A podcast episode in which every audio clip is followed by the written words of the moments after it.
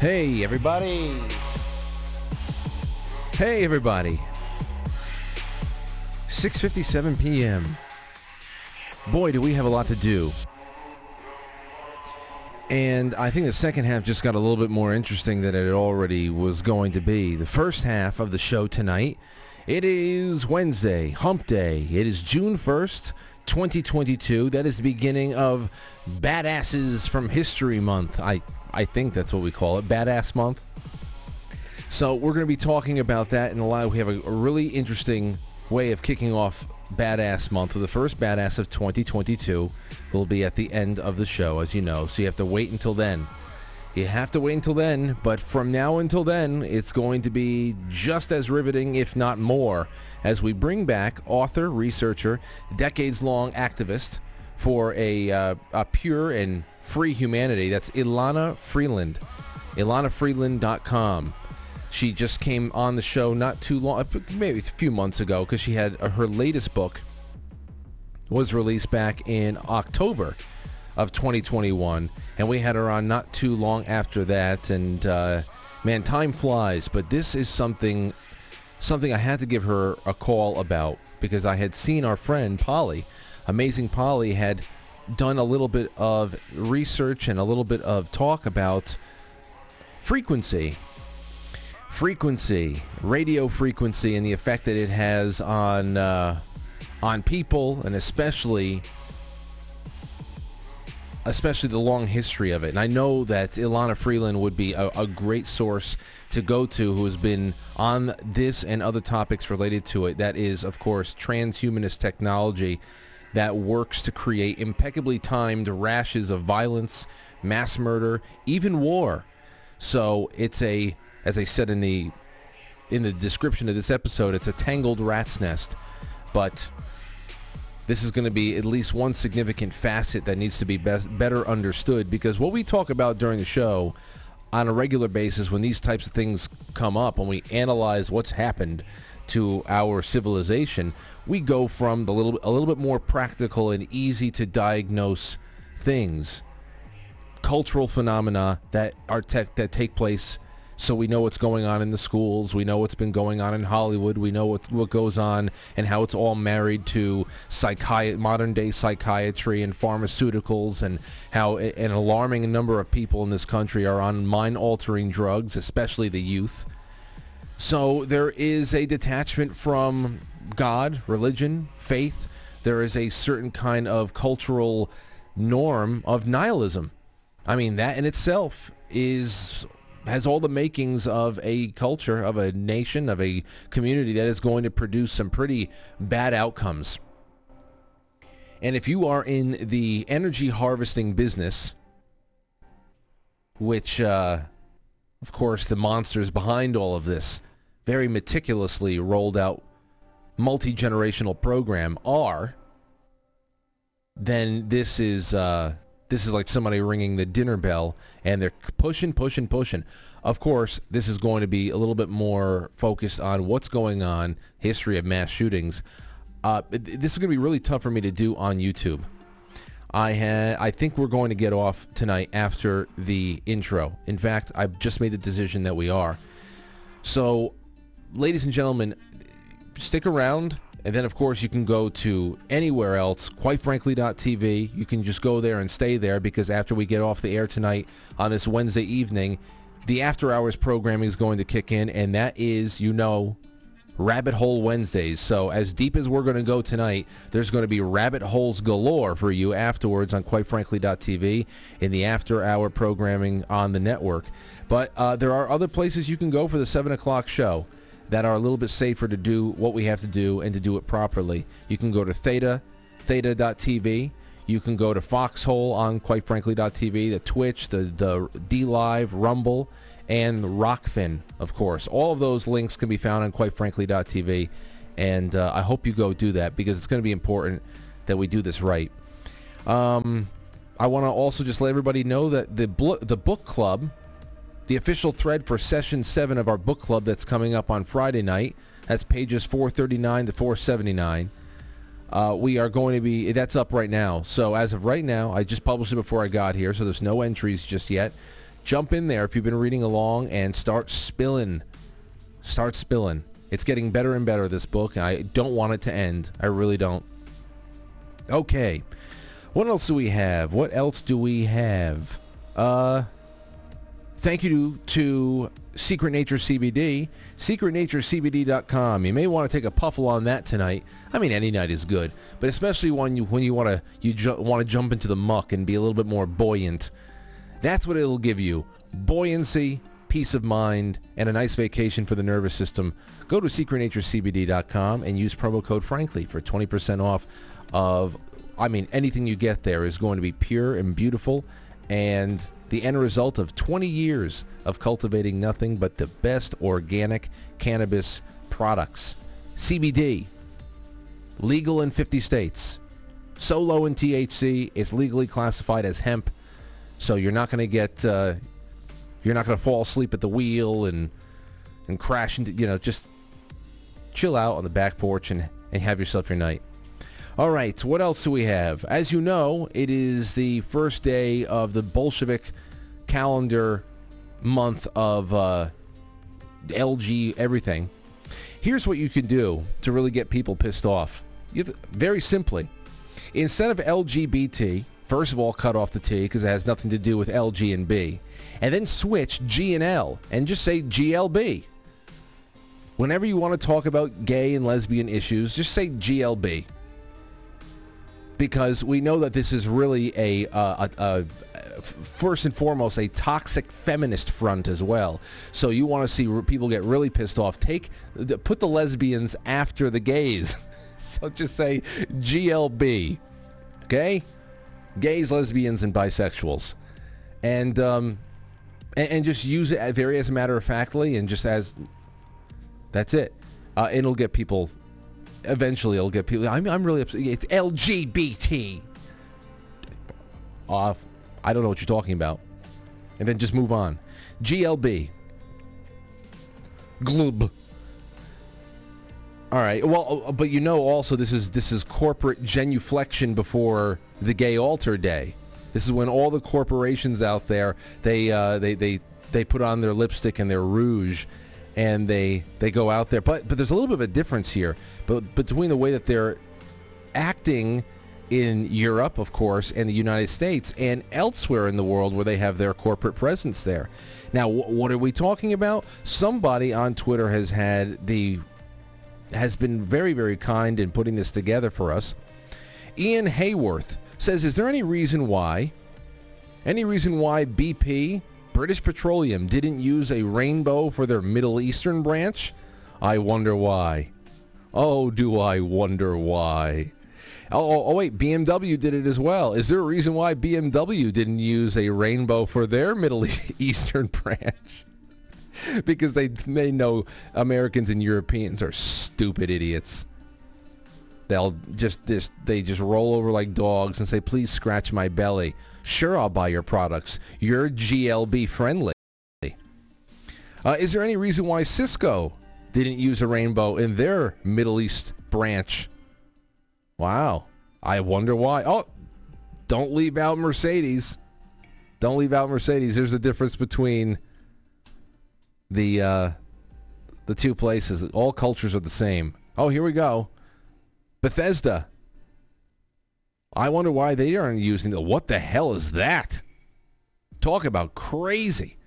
That's not even the rain. Uh, it, it's just this this explosion of of fragment. I mean, it's it's actually really apropos because you know it's not a rainbow anymore. It's all these different types of in between colors and uh, stripes that are going that are inverted and triangle stripes and circles and new things are. I mean, it actually is pretty apropos for something that is so mentally fragmenting and spiritually fragmenting. This is actually very appropriate, even though there's no form or structure to it. HP did the same. There you go. There's everybody. Pfizer did the same. They didn't use the rainbow in Saudi Arabia. Imagine that. And Coca Cola didn't use it either. So, um, So this is just um, just remember, nothing about this is is legitimate. It is a militant political movement, and it has nothing to do with uh, gay and lesbian people. That's for sure. But LARP they must. LARP they must. This is the new Bolshevik calendar. Here's something, though, I better watch the way I speak tonight because somebody out there might go to the New York Times and report me as a conspiracy theorist. Did you hear about this? If you hadn't, now you will. New York Times published today. Do you know someone who believes in conspiracy theories? We want to hear all about it. Share your experience if you, a friend, or a family member believes or once believed in a popular conspiracy theory. Conspiracy theories have become increasingly common problem in the United States. From the QAnon movement to misinformation about COVID-19 vaccines, many Americans have accepted ideas that are not backed by science or fact. And we know who their fact checkers are, what that's all about, what's been admitted in court, and we know what their science is all about. It's just their politics with a white coat on it. And but let's get away from all that crap. They want you or they want their readers to publish information about people in their lives.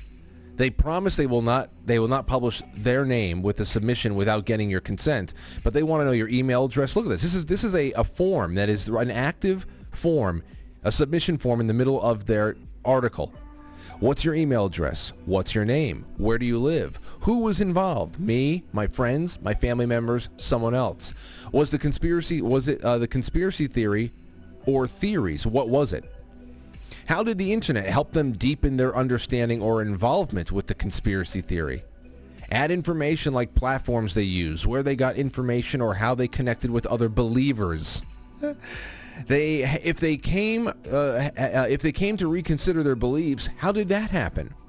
How did this experience change the person, or, uh, or, or involved, or your relationship with them, and anything else we should know? And then you can submit this, submit this to the New York Times. Now, I just hope that as the internet, I, I shared this on Twitter, I'll share it around a little bit more because I hope the internet does the right thing. I hope the internet does the right does the right thing here and takes a page out of Bill De Blasio's social distancing tip line that he created in April of 2020. Do you remember what happened there? I had to go and pull it up here. Here you go. This is from balleralert.com because I knew that on a, a website, a blog like Baller Alert, I would get the funniest submissions of what was put into that Bill de Blasio tip line. So here it is. Bill de Blasio creates social distancing tip line. Trolls make mockery of it by sending dick pics, Hitler memes, middle finger pics, and more. This is from April 22nd of 2020. Oh, back then. The spread of the novel coronavirus has forced the country's 50 states to shut down with different rules and regulations to help flatten the curve. Remember we were still talking about that? And saving lives and uh, save lives being taken daily by the deadly virus.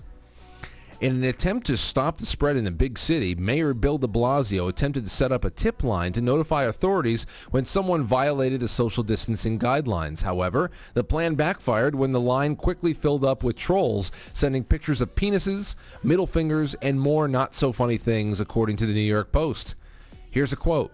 We will fight this tyrannical overreach, one user sent into the line. Another message included a picture of gummy candies shaped like the male private parts, captioned, Eat a bag of dicks. The Post reports. However, according to the publication, it's currently unclear whether these messages are coming from actual New Yorkers or not. Many, yes, but it's an it's it's open game on the internet, which is what I hope happens right now with the New York Times. As time went on, the picture mes- messages got even more vulgar as people began to send in actual penis pictures. Well, why not? According to an NYPD source, can you imagine being an NYPD that day, have to sift through thousands of dicks? They probably do any day anyway. One person even took it as far as calling in.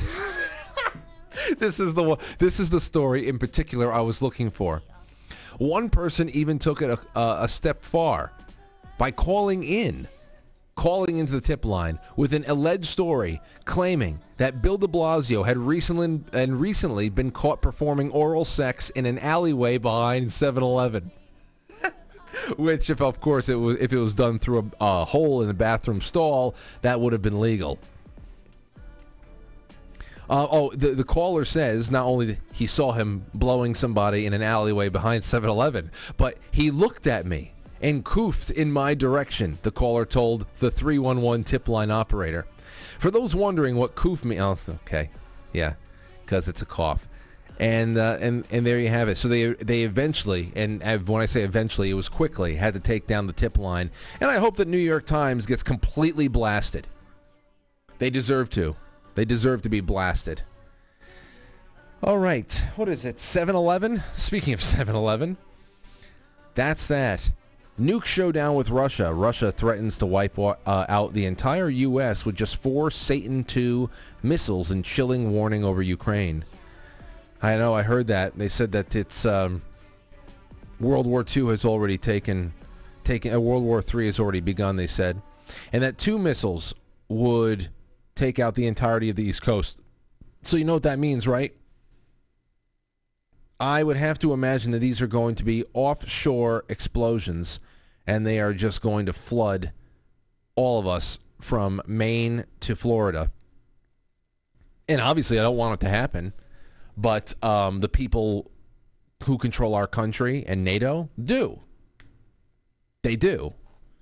You know, we, we should be at the time there, there's a time that we should all approach i know that it's a very it's a it's an ugly time to have to come to terms with this. But when they say how many more people, how many more children, how many more so and so have to die before blah, blah, blah, what they're really saying is how many more people do we have to kill before you just fall in line? They will. They, they just don't care. They do not care. They don't care. So, do I want this to happen to us? Absolutely not. No. But I kind of wish I was living in Kansas right now with my family and friends and that we always were there.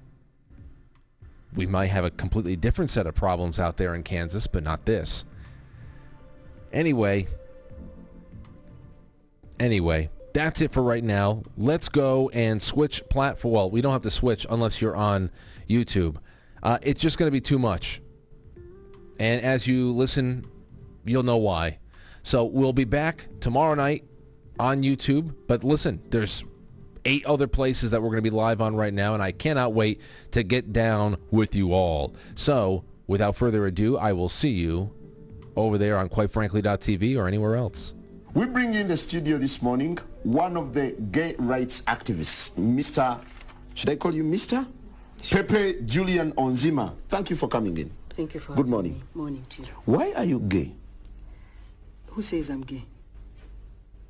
You are gay. Sorry, Franklies. The rest of the show is available at quitefrankly.tv. Quitefrankly.tv is the place to catch the latest episode, the latest blog entries, links to becoming sponsored. If you want to buy a t-shirt or something, visit the merch store. Quite Frankly streams live weekdays at 7 p.m. Eastern wherever you get your podcast. Now, head to quitefrankly.tv and we'll see you there.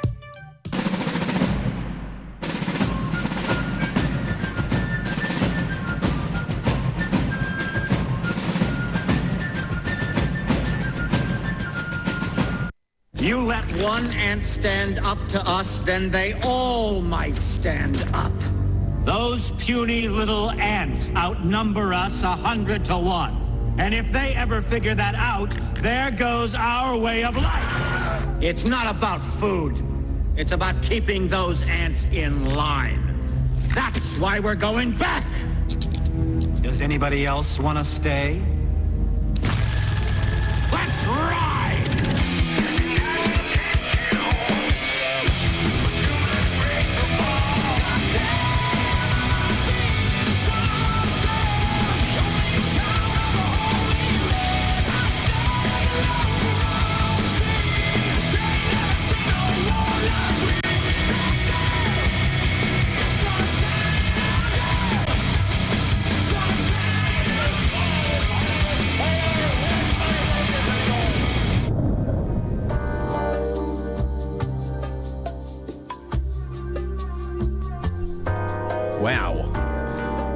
Okay, so here's what we have to do. I have five minutes before we're calling up uh, Elana Freeland, who is going to be on with us for. She only could get. It was a very last minute booking. I'm happy that she can give us a half hour. She's actually going off. I think.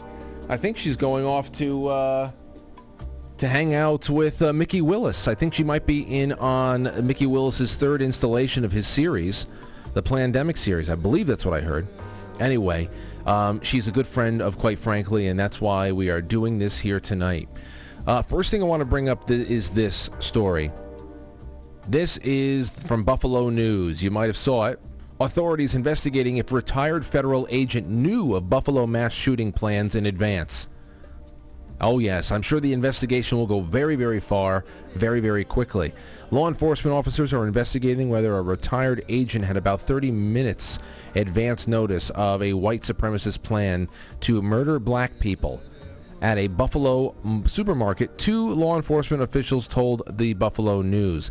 Things like that going on. We, we also, um, it's been getting around. I, I also want to just say real quick, the the video of what's his name Bourla from from from Pfizer last night said 50% reduction of the, of the planet.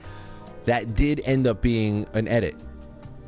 I thought that uh, it, it, could have been only because you know I should have known when I heard that they only wanted to reduce the world by 50%. It just was too low. But yes, it was an edit. But of course, everything is believable to a degree because this would be said aloud at this point, and in this kind of a setting over there at Davos, it would receive a warm applause. But I just wanted to put that out there real quick. Every other WEF clip that we have played has been fine, but I saw the original, much longer segment last night, and I said, ah, okay. So it's a little pixelated to hide the lips and all that. But here's another thing. Going on from Buffalo to now this the Uvalde out there in Texas. The police force no longer is cooperating with the school shooting probe, sources tell ABC. This was yesterday. Police departments serving both Uvalde, Texas and the town school district are no longer cooperating with state level investigation into law enforcement response to the Robb Elementary School massacre, a source told ABC News Tuesday. Their decision to stop cooperating was made shortly after the Texas Department of Public Service Director, Colonel Steven McCraw, called a delayed police entry into the classroom where 19 children and two teachers were shot to death as the wrong decision. During a news conference last Friday, McCraw also said the officer's decision on May 24th was contrary to both protocol and initial accounts from local authorities. So the weirdness, that is only scratching the surface of the weirdness. And let me just tell you the clustering of these events on cue. The predictable anomalies, which is, is an oxymoron, they're predictable because they're not anomalies. First of all, all uh, the, uh, everything that we learned about this last flushable wipe Manchurian candidate, everything that he committed to, especially when he uh, apparently that there was about two days a- uh, before it was two days after his 18th birthday that he, he committed to this this course of action, the murder, which makes it makes all the timelines really screwed up about how he could have even got even gotten these guns. Uh, definitely did not get it. Uh, definitely didn't get. I don't think it was the Daniel Defense pl- uh, places, locations, or or the actual rifles. Nowhere near him. So it would have to have been ordered online before he was 18 and then picked up the day of. We're talking about thousands of dollars worth of stuff between the rifles themselves, the, the, the book bags worth of ammunition, all on a part time Wendy's salary, or not salary, pay. Credit cards? I don't know. I do. Did, did anybody out there when you turn 18 were you were you given anything more than $250 to $500 limit to start building up your credit? So it's all weird. It's all weird. We know it. We know that these uh, the uh, every last one of these shooters were known to schools and authorities prior to stand down orders all over the place. But there's more. There's so much more, and and and, and this is enough for some of the normies now this is enough for some of the normies now to start asking questions. I have someone in my private life just over the, the, the last weekend talk to me that said, Frank, you know, I, I wouldn't be able to tell you how. I wouldn't tell, I wouldn't be able to tell you how it's done, how it could be done, and if this were me 5 years ago, I would never even allow myself to consider it. But I know in my gut that this is bullshit. Not that people are dying, but I know in my gut that they, whoever they are, are willing to kill as many people as possible to get what they want. Because you know something, ladies and gentlemen, the violence perpetrated is senseless, as we were talking about with, with Rich Barris last night.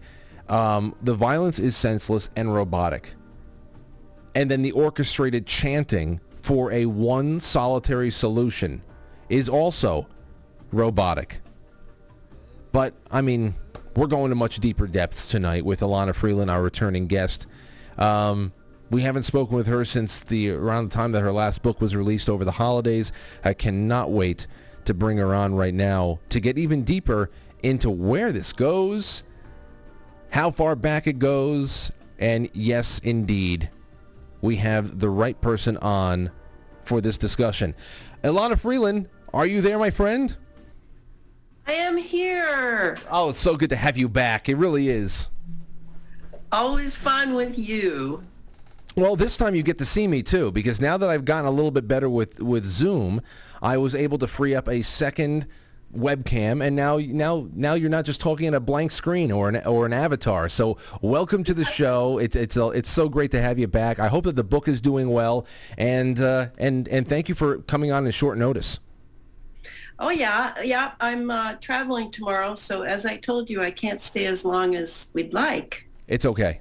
It's okay because I have a couple of really pointed questions, and I'll start off with this one. My guest last night, Rich Barris, we, we had a he posed a rhetorical question. We were talking about what really is ailing our country from a cultural standpoint and from surface level standpoints that of course could in themselves contribute to an atmosphere of tragedy and uh, you know mental unraveling, cultural unraveling, all that stuff. But he asked a rhetorical question I would love for you to crack open for us. He asked, why was it that for nearly the first 200 years of this American Union's history, mass murder on the scale that we're looking at right now, or in, in the, the, the way that it's perpetrated right now, was nearly non-existent. And why did it change around the late 1960s onward? So where would you begin to unpack that, Elana? Well, that's a that is a really good question, and it's a his, historical question, which I find most people in America really don't understand. That if you don't study your history, you are doomed to repeat it, and I think we are definitely involved in that right now. Back in the '60s, uh, I was a '60s person, so I was young and uh, hopeful, and I had had the great experience of having tea with President John F. Kennedy in the Rose Garden. Wow. At Girls Nation, uh, and then uh, when he was, was murdered, shot down like a dog in Dallas, I was invited by the same civic groups that had paid for my trip to come back and talk about my time with Kennedy. So for me, it was the awakening. It was an awakening in tragedy. Uh, most of America sort of became deflated, I would say, in 1963 after that event. Um, the perpetrators were never pursued. There were tons of uh, rumors going on in my generation. We all knew the CIA had been involved in, in some way. We also knew that big oil must have been involved given that it was in Dallas. Um, we, uh, we were all confounded and felt helpless. And as you know, Martin Luther King was then killed. He would have been Robert Kennedy's running mate.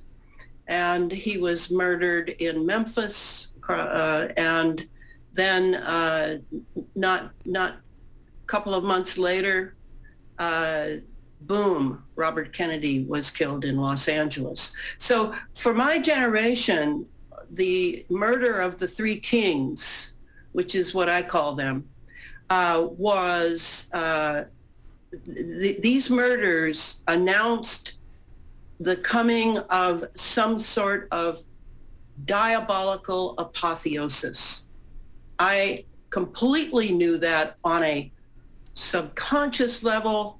I was pretty young and we were just beginning to put things together. There was no term like conspiracy theory until the CIA uh, uh, brought it forward when people began to put together that Oswald really had nothing to do with the assassination of John Kennedy. So, uh, so the CIA became uh, something I was thinking about at that time, and we were all discussing. Uh, there were many, many discussions. The Newsweek and uh, Time Magazine like to portray my generation as being nothing but sex, drugs, and rock and roll. They are, they are absolutely wrong. Uh, yes, that's what it became once the CIA took control through COINTELPRO uh, of the 60s generation. But before that, we were, I would say the three terms that described us were political, um, social, community uh, social, and, uh, uh, and spiritual. We were all looking for America. We were all looking for something deeper than a 50s lifestyle in the suburbs with green lawns. So um, that that was the beginning. So you wonder why this all started in the 60s. Yes, that is exactly when it started. In fact, I almost pinpointed that the year 1973 was one of the most horrific years that this country has been through in that there were so many Manchurian candidates out now that MK Ultra was supposedly over. That was what the church committee came up with in 75 that the CIA, they slapped the CIA's hand and the CIA said, oh yeah, well, we, we were bad. We ended that in 73. Not true. Right. Not true at all. Yeah. And so it was a whitewash. And that's when I learned that once something goes into committee, as it did in 1995 under Clinton, we had the human radiation uh, uh, uh, Senate meeting, and uh, Clinton uh, gave some facile apology to the people who had been tortured under MK Ultra and radiation experiments, and it was a whitewash as well. So um, I've never I haven't trusted government since, well, since I was uh, came of age. Uh, none of us did. We knew that it would come down. Uh, you can't maintain a lying, deceptive, uh, murderous culture uh, for forever. It has to. It has to fall because truth, truth does reign. Uh, but, but unlike my many of my generation, I knew that it would be decades before it came down. And so I set myself the task at that time, young as I was, to really start studying uh, the demise and the downfall of a culture built on lies, deception, Hollywood, uh, CIA running rampant that John Kennedy tried to stop, and look what happened to him. And so, you know, everything was already culminating then, but it wasn't obvious to the masses because it was the lies worked for many years after. We've had a Mockingbird mainstream media ever since. The Mocking Operation Mockingbird happened in 1973, and we have had a lying, deceptive uh, media filled with CIA agents, I might add, ever since. And so, you know, the American people now are going through the trauma and the shock of uh, things coming out under whatever the term is, uh, you know, that it's a, a, new world order or it's, uh, you know, we have Klaus Schwab giving us new terms and we have new organizations and new this and new that, but it's all, it's all the same stuff. It's the same stuff, only now there's no apologies for it and uh, they are they being the global elite who have always been in charge through their corporations, through their dynastic families. Uh, they they are uh, absolutely unapologetic. Why? What what makes the difference? Well, technology makes the difference. Technology, because we didn't have the sophisticated technology we have now. Uh, and you know, it's. Uh, I was on a, a, transatlantic call a while ago uh, talking about the fact that every day there's new technology out that is destructive, is uh, is completely uh, warlike, and uh, it's it's obvious that it used to be that we thought of things as America uh, versus uh, dark forces trying to take it over.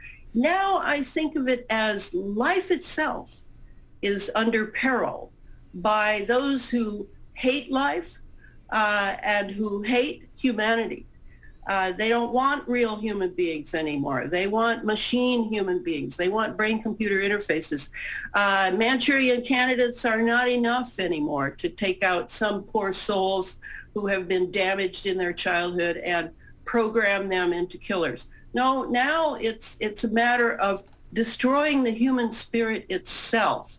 And the technology is there, and that's what this third book is all about is is putting together these technologies that I first started looking at it through the lens of the chemtrails that were up in the high stratosphere and have slowly over the years, the 13 years I've been involved in this and three books, uh, of really looking at how the environment was carefully prepared by uh, these masters of the universe who sought to make it uh, inimical unfriendly and destructive to the natural human being so that they could fit in their transhuman model of a human being. And that's what we're undergoing now. Uh, and we, we had it first in the chemical trails.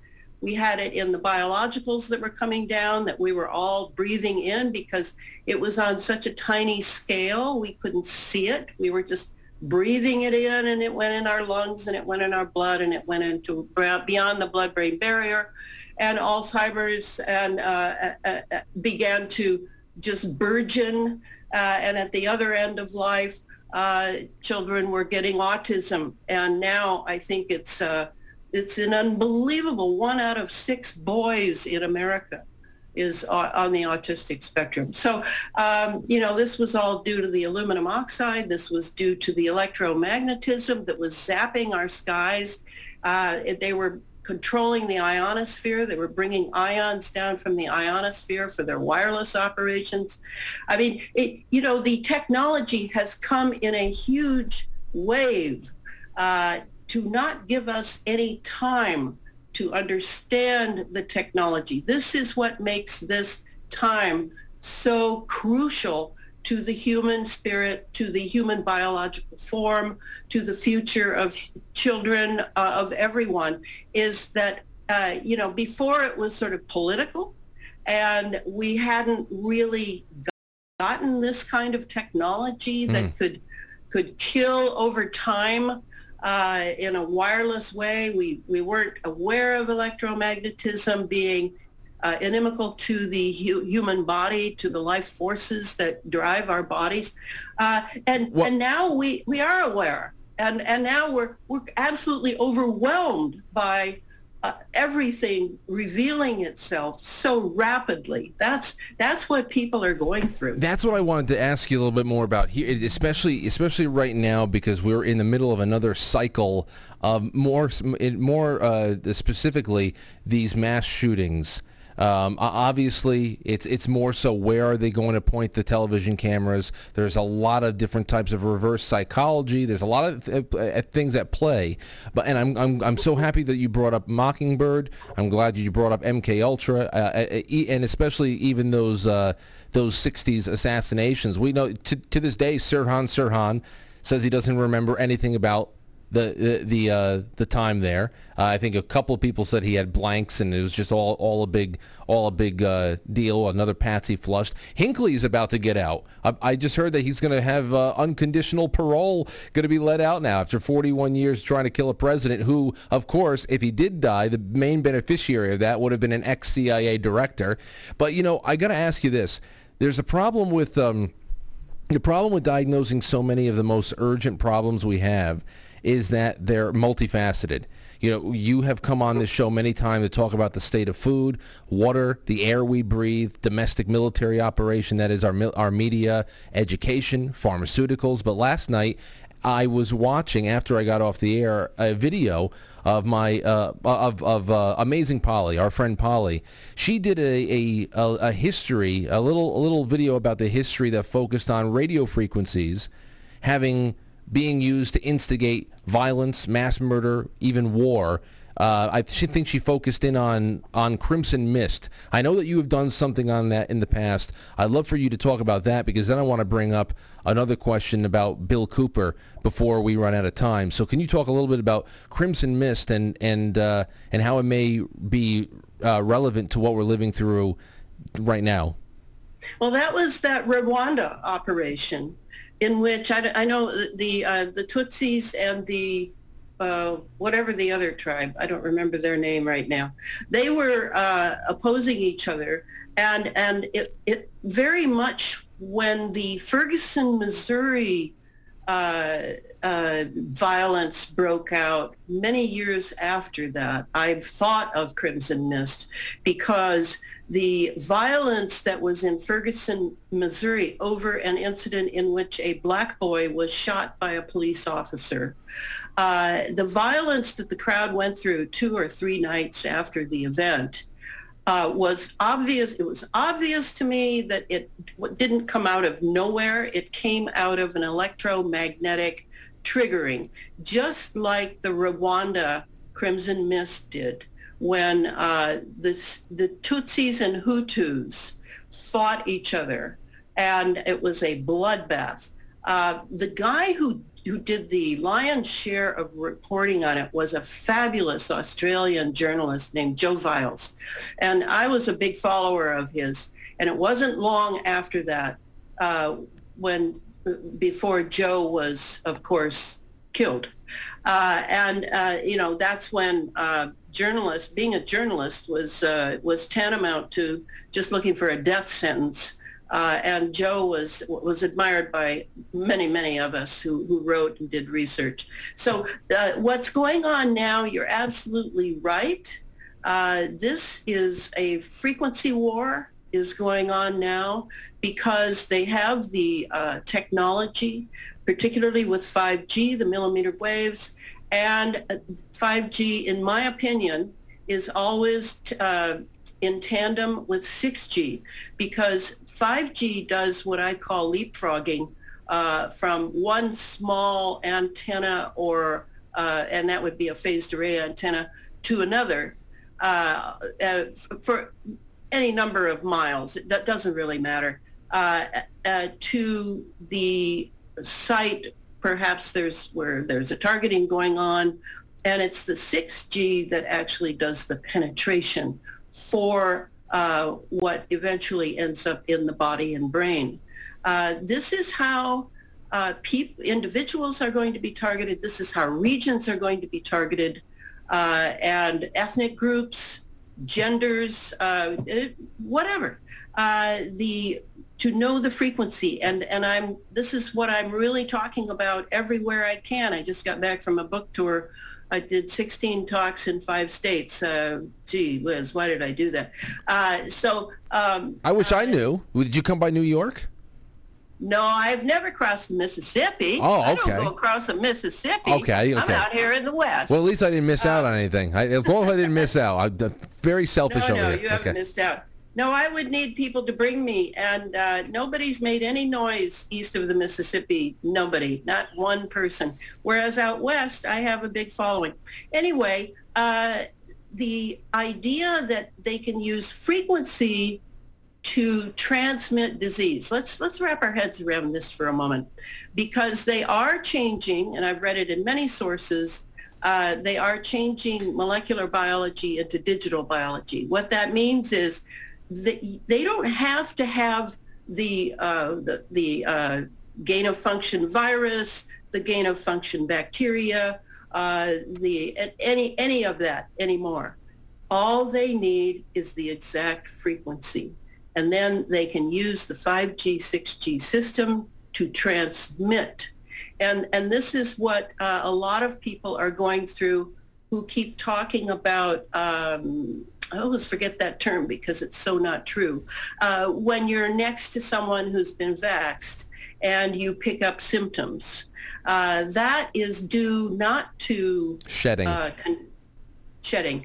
That is not due to uh, viral uh, contagion at all.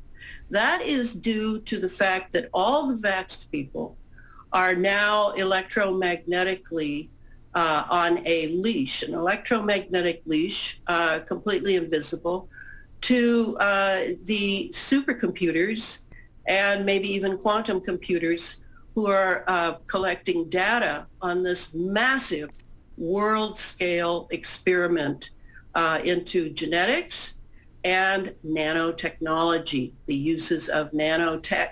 Uh, and, and so you get close to someone who's been vaxxed and you suddenly have symptoms. That's because you're, you're in the transmission field and now you're picking it up. And I don't know if they knew this before they started this or they learned it from the shedding that was going on everywhere. Uh, but now what's happening, and I, I'm, I'm telling you, I experienced it on my book tour. I got hit big time. And what I was getting hit with when I was finally able to think about it, because it would even take my thought. It would take my my verbal center. Uh, I mean, while I was giving talks, I was getting hit. Uh, and I guess the guys who control my file had decided that I should experiment, I should experience what I was trying to tell the public about as far as this new Rwanda type frequency that can be broadcast and you can be, yes, it can make you violent. It can make you uh, complacent. It can make you uh, hate, uh, you know, when you, you know, hate the word Trump. It can do all of that. But, but what I'm saying is it can be used to transmit disease. And then when I say disease, I'm going to put little quotation marks around it because it is not a viral disease. It is the frequency of symptoms that have been sort of set in place in these so-called diseases that have been really created uh, in labs. I mean, come on, they're created in labs. Do we know that yet? I mean, let, let's just cut to the chase here. And those that entails frequencies. So they don't even need to send any organic material. They don't even need to, you know, put LSD in your drink anymore. They can just send you the frequency of LSD and you're going to trip. This So, sounds like uh, this, this sounds like reversed homeopathy. Because I- I- Yeah, 'cause when I when I um what you're describing sounds like reverse homeopathy because when it was first described to me how for example you were going to make a homeopathic uh, tincture for I don't know let's say poison ivy you would actually take maybe a, a, a some some essence of that poison ivy plant, put it into a five gallon jug, turn it over a little bit, then take one drop of the five gallon jug, put it into another five gallon, and dilute it to point to points where there's absolutely nothing left of that initial um, sample of the poison ivy. But what there is there is a energetic resonance that can then go and counter that presence on the skin and actually neutralize it. And what you're what you're saying right now actually sounds like a homeopathic method to to deliver to deliver harm instead of take it away.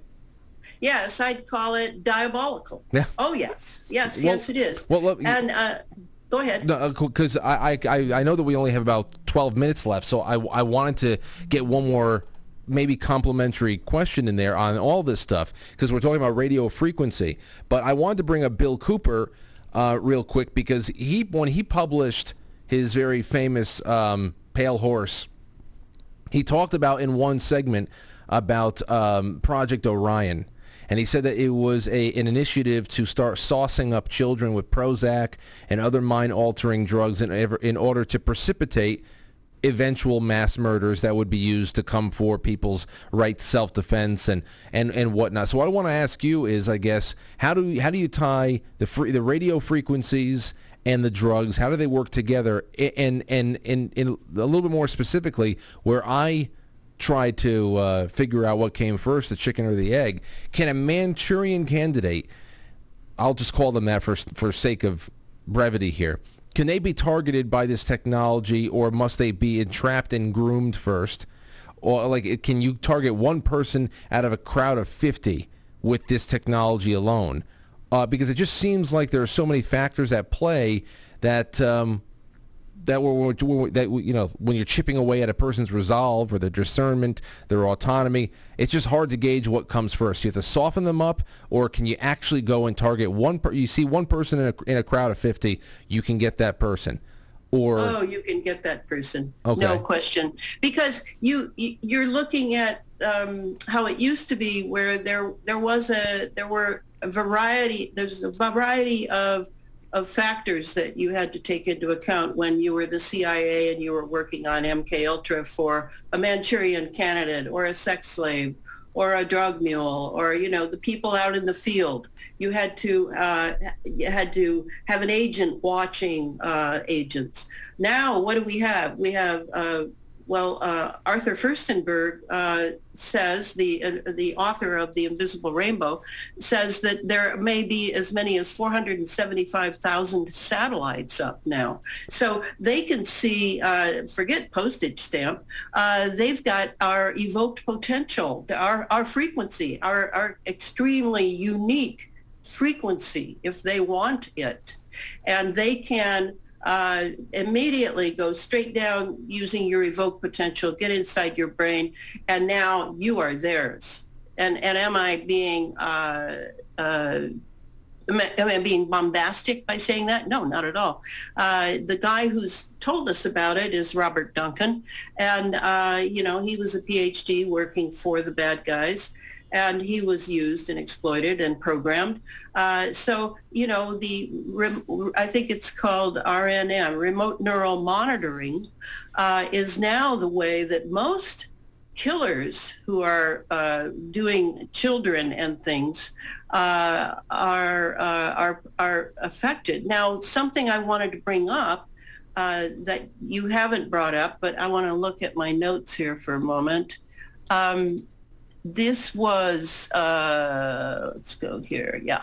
Okay. At that, um, that Astroworld Festival with Travis Scott, on November 5, 2021 in Houston, Texas, uh, from which came 10 deaths, 2,400 injured, and 2,500 more cases being reviewed, according to NBC.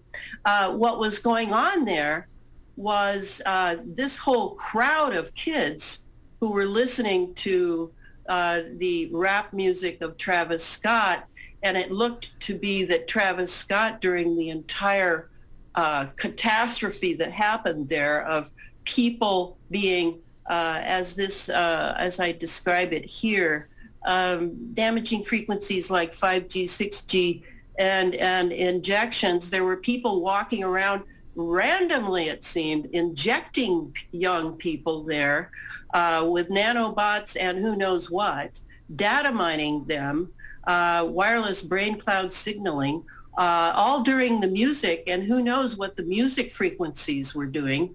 Uh, the the uh, it, it was it was so obviously a a a Rwanda type operation that was going on, uh, and of course everyone is confused because when you have electromagnetics and you have uh, obviously some sort of inoculations, got the drug thing going on, the chemicals, and then you have the music frequency coming and Travis standing up there sort of like a robot, an automaton, just singing while people are dropping like flies and people are running in to carry them out. I mean, you know, and then what does that do to Americans who see that? Maybe you see just a, just a, a clip. Uh, well, it, it throws you into trauma. The, the witnessing of trauma, uh, even though we need to learn from these things, I, I totally am I'm for that. Uh, but the visual trauma, such as the Kennedy assassination, uh, 9/11, these things that you film and then show again and again and again. Now you're you're you're in the realm of mind control, and what we have is a complete nation of mind-controlled people who are now primed for uh, 5G, 6G control. Uh, you can you can zap them with symptoms. It's not the disease. I keep saying that it's not the disease. It's just the symptoms. You have the symptoms, but you're really not sick. You just your body is not working now because you have been uh, entered by this frequency that resonates through all your cells, all your muscles, all, all your brain cells, and, and you end up having, uh, like I did on my tour, you have these symptoms of being sick, but you're not really sick. You don't feel sick, but your body is not working anymore. And your brain is kind of in a, in a fog. So, uh, you know, we call this uh, COVID-19 uh, that we've learned, we've been taught to think of it as, as COVID-19 when really what it is is 5G flu. That's what it is. It's a 5G flu. I had a 5G flu, but on the other hand, they, I believe, really hit me, transmitted symptoms to me that did some other things besides the usual 5G flu. So uh, that's where we're at now. And, and I, I'm, I'm going to say it over and over again. Uh, this is so serious. I mean, can you see what they can do with this if they can control the public mind with mind control and then use the 5G, 6G uh, uh, system to do transmissions, uh, digital transmissions of disease states uh, that give symptoms, but it's not viral. It's not contagious. It's being done by a 5G, 6G system. And that's why, I don't know if you remember this, but right after the Wuhan thing, remember how, um, oh, what was their name? Allison, uh, I can't remember her last name came out with a video saying, hey guys, what about the 5G? Wuhan had just been armed with the state-of-the-art 5G three weeks before this thing happened in Wuhan. Yeah, no, that got buried really fast. Wasn't it the first smart, smart, first smart city on the on the planet? I, I forget. Wasn't it one of the first smart cities with the so-called smart cities? Well, yes, but in the sense of the 5G was was more powerful than anywhere else, including the United States.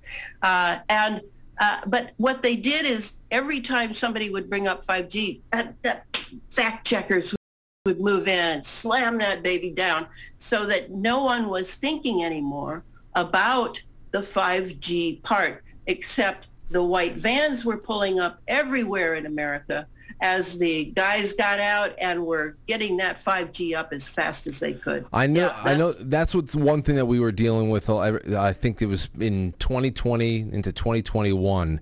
There are a yeah. few few regions in the country that are still pushing back. I got to say, I, I've heard all of this and I, I hold it all in check and I hold it all in balance. I don't I don't really know where where, where the hell I lean on everything. I, I've been I've been quote unquote sick uh, in the last a month and a half.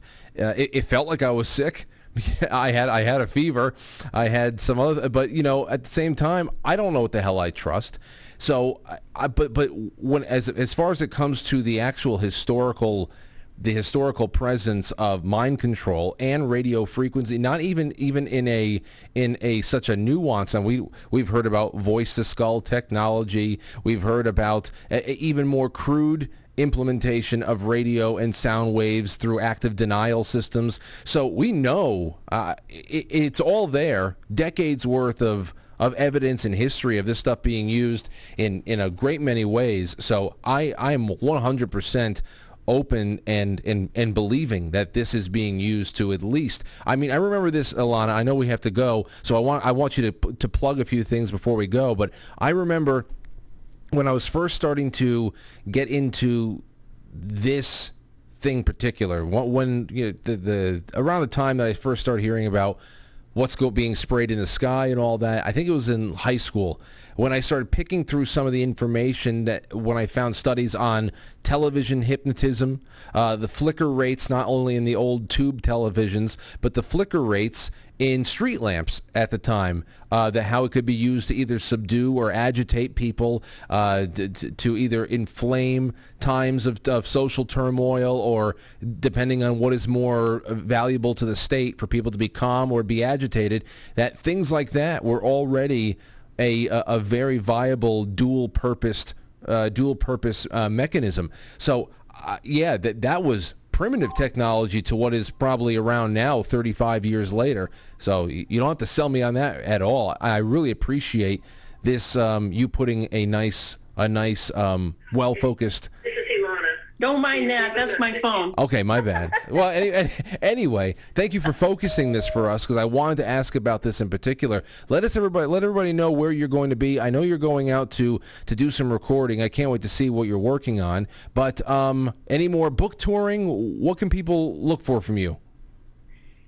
Well, uh, yeah, I'm involved in serving the book. You know, you write a book, you think it's out, okay, it's out, that's over. No, no, no. This is just the beginning, and the book is has been selling like hotcakes, especially in Europe, uh, where people still read. So, uh, I mean, it's uh, it, has been great. It's been great. It's been a great ride. It is a super, super uh, important book, primarily because it's the only book that is trying to tie all of this together. Now, let me give you the title. I don't even think we did that. Uh, you know, uh, geoengineered transhumanism, how the environment has been weaponized by chemicals, electromagnetism, and nanotechnology for synthetic biology. And the synthetic biology is the important one that now we are all experiencing through loved ones, through people we know, people at work, uh, people getting uh, vaxxed. Uh, and and we know something is going on there. We know it's gene drive stuff. It's gene manipulation, but we don't know enough about the nanotechnology, and we don't know enough about the electromagnetic leash that all the uh, vaxxed people are on. We need to study this technology because humanity, the existence of the human species is under assault. And I am deadly serious. This is not science fiction. And I am devoting everything in my life to this because I love humanity. Yeah, we've got some bad apples and we got some way worse than bad apples that we've let run rampant who now have tremendous power, tremendous technological and financial power. So, you know, this is the time to come to the fore and live a life of, uh, of extraordinary importance that history will remember for the ages. Uh, that's how I feel. That's the way I live. Uh, I'm not just talking it. I walk the talk, and uh, and now and then there's some danger, but uh, but on the whole, oh yeah, th- this is service to the best of humanity. Well, Elana, we always appreciate not only your work but your time when you come spend it with us, and uh, I hope that we can link up again when you're back from Texas, and we can uh, we can do something again soon. There's always going to be something to talk about that we're going to need some clarity on, and I always appreciate your perspective on things. ElanaFreeland.com. I just put your book uh, cover up on the screen so people oh, yeah, and let me say let me say something there, Frank. Yes. Uh, that if people want the book, the color edition is only available through the Rudolf Steiner bookstore in Seattle, Washington. Uh, this guy's doing me a favor uh, by sending these books out. The color edition is well worth having. It's just $15 more than the black and white edition on Amazon. So I just wanted to clarify that. and that, and that link is on the website as well? Yeah, well, yeah, it is. Great. It is. Okay. And then just remember the name Rudolf Steiner Bookstore in Seattle. Yeah. Wonderful. Elana, uh, safe travels, and we will talk soon. Thank you for everything. Thanks, Frank. All right. Bye. Be well. There you go. Elana Freeland hanging out, having a good time. Now listen, there's you don't go anywhere. It's eight o'clock. We're going on a really quick break. Uh, Frank and Jim Zell are going to be calling in at some point right after the break because there is some developing news coming out of Utah that is very strange and it's happening in real time. I'm going to give you a little bit of a preview of it right now. Here is the Salt Lake Tribune. Headline, Utah County Attorney calls for sheriff to resign, saying the top cop may have tried to implicate him in a ritualistic sex ring investigation. So there has been uh, very recently. Now there's this back and forth, this battle that's going on, and I want to get, I want to read this with you for the first time because I sent this over to the Zells yesterday, and I said, guys, what do you think about this? Uh, investigations out in Utah confirm ritualistic child sexual abuse had been taking place. But that is the only thing I had learned. That was from Breaking 911. And then this story comes out today. Well, the Zells are going to be calling in. Want to learn about this and uh, don't do not go anywhere. In fact, share this with more people. And if you're watching on quite quitefrankly.tv, then remember the rabbit hole goes much deeper than just what we do and what we get accomplished by 9 p.m. Rabbit Hole Wednesday programming on quite quitefrankly.tv lives on afterwards. So we will be right back. Thank you so much. Thank you.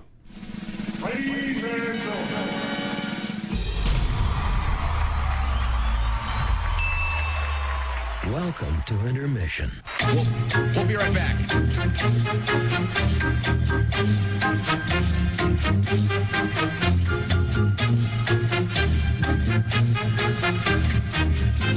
Yeah, intermission.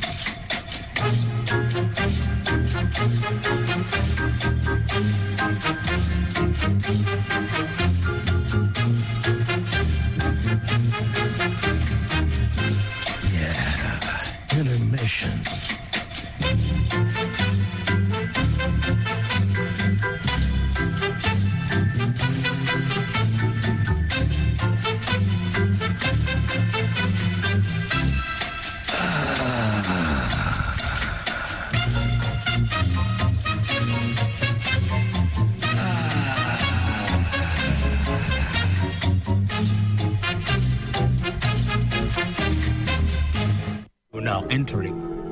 entering, quite frankly. Quite frankly. Quite frankly. Quite frankly. Quite frankly. Quite frankly. Quite frankly. Quite frankly. Quite frankly.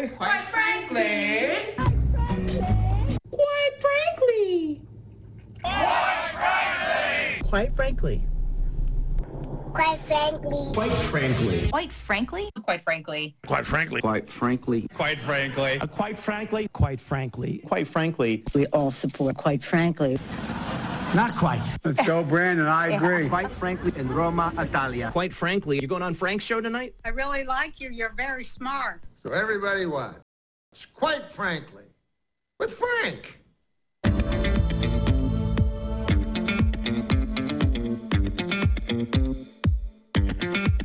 Quite frankly.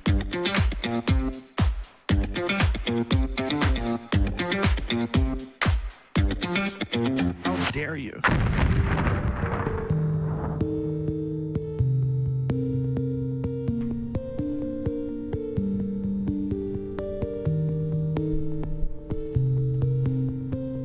Some super chats, and then we'll get right into a few other things real quick because we have more than enough time to get everything done. So I don't want to rush. But at the same time, I got to keep in mind that we have to do our badass, our first badass of June. So let's get into Rokfin. We got a lot of people watching on Rokfin. Whenever YouTube is out, out of the uh, the equation for an evening, it's really interesting to see where people go hang out. And we have some great people on Rokfin right now. Here are a few of the tips that came in. Uh, Billiam. Billiam says it's the first time. This is the first time I've watched this show. I randomly discovered it here on Rokfin, and I'm really excited about the fact that Elana Freeland is on. What a nice surprise. It's great to have you on. I, I love that there are people still randomly stumbling upon uh, this show. Honestly, you can only randomly stumble upon a show like mine in a place like Rokfin and and there, there's a lot of independent streaming sites out there that are popping up these days, and thank God for them, because I can't tell you the last time said, oh, I, you know, I found you on YouTube, and uh, that it's been years. It's been absolutely years. Thank you. Great to have you out there, Billiam.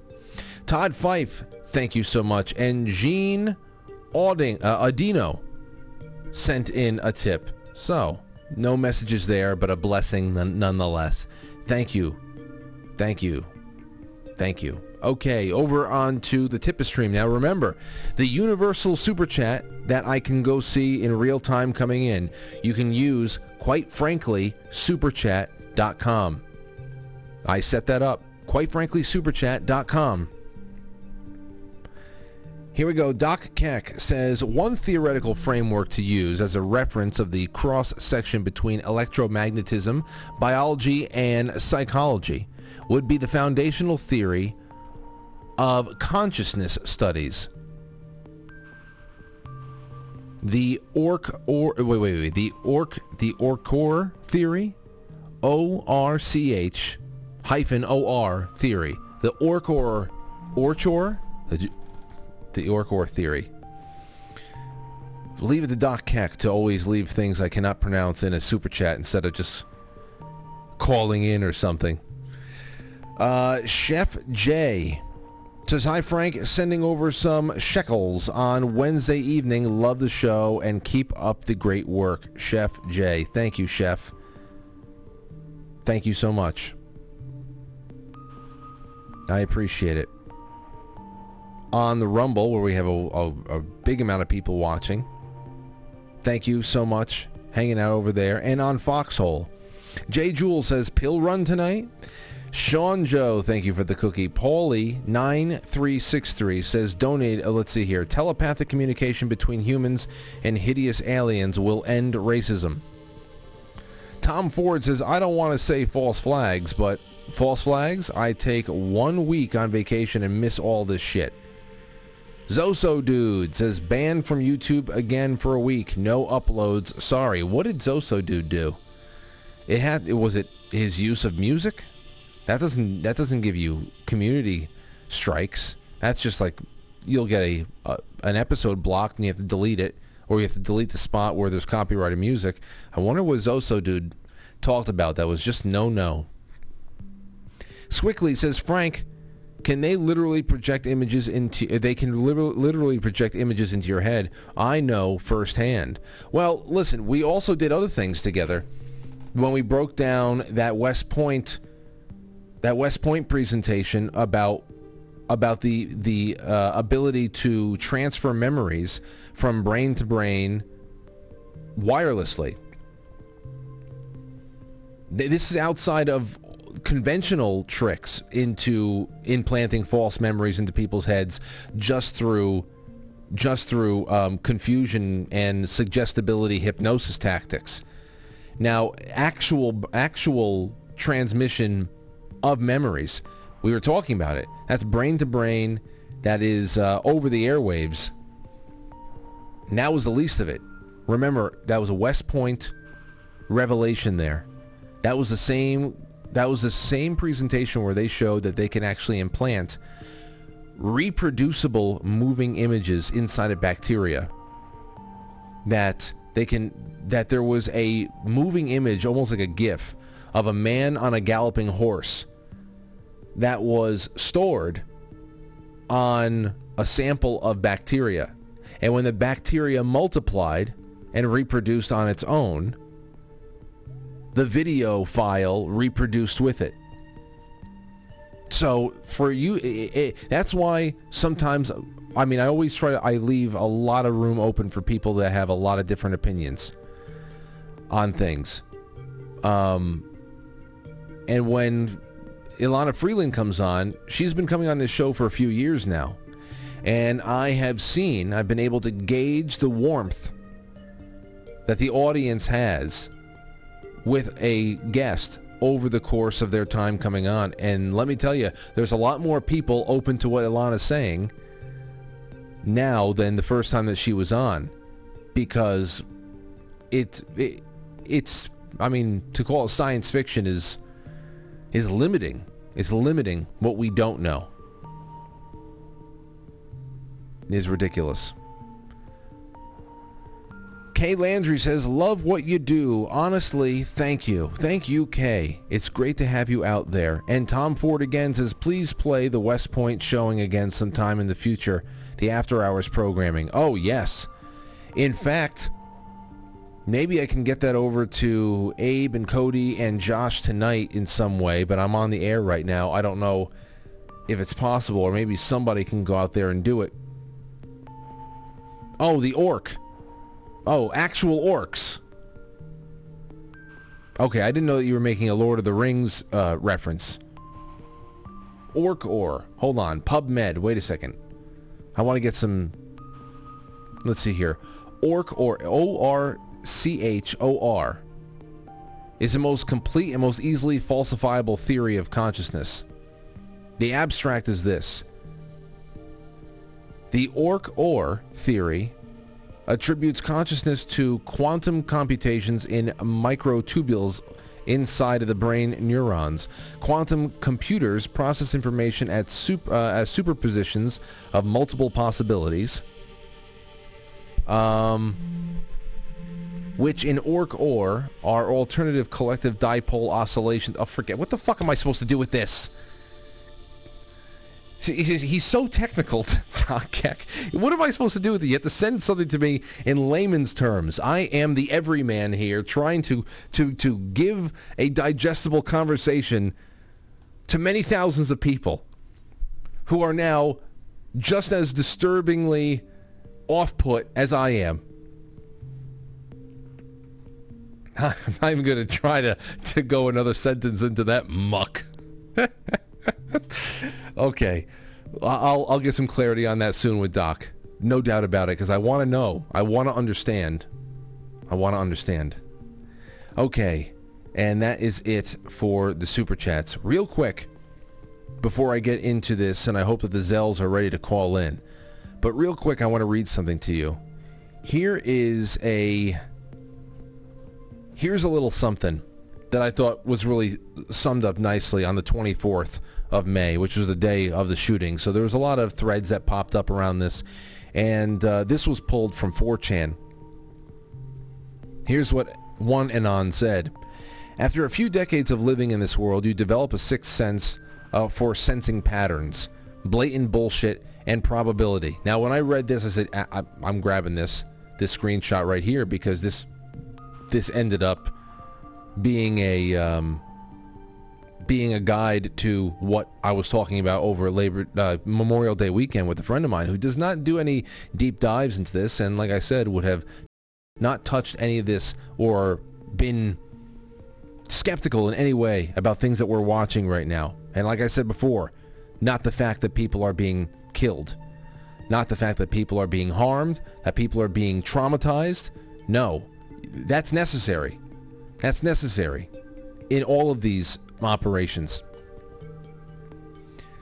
After a few decades of living in this world, you develop a sixth sense for sensing patterns, blatant bullshit, and probability, especially if you happen to have a brain that is geared toward these things to begin with. Uh, these frequent killings of groups of random innocent people simply aren't possible. People in the U.S., random, remember. People in the U.S., if they're actually going to arrive at a point where they're willing to kill a group of people, are many thousands of times more likely to kill a group of people that they feel engaged in injustice against them or people they know or care about. Um, so if these random mass killings were legitimate, there would be sim- simultaneously many thousands of times more killings and bombings of politicians, CEOs, bosses in meetings, malpractice doctors, churches involved in molestation, police departments, etc. Killings of random people in schools, movie theaters, restaurants, such would be virtually non-existent in comparison. But if the CIA were staging events to scare people into believing that they're not safe anywhere and that police state expansion and support of military invasions is needed to keep them safe, well then, what we're currently seeing is exactly what you expect to see. What do you want me to say? What do you want me to say? And to be and to be uh, I, you know there was some there was a stampede at MSG the other night. My cousin was almost caught in the middle of it because people thought they heard gunshots. So it gets to the point where you don't even need to but once you have the media disseminate all this and everybody gets traumatized through however many however many threads they're caught up in on social media as well, then all you need to do is just be in a, a high high intensity, high stress social situation, and then everything just falls apart. And it's the constant programming, and it's the apocalypse fatigue. Hey, this is going on. I don't know how it, you can't see. I don't know how you can see it any other way. Any other way, and it should. It makes it actually even all the more frightening because they will do anything. One hundred percent. All right, so switching gears on the other side of, I mean, it was yesterday that I saw this coming out of Utah. Breaking news, investigation confirms ritualistic sex abuse, sex trafficking allegations as well in Utah. That was from Breaking 911. Today we have this, and I'm looking for the Zells. Let's give them a call. Hold on.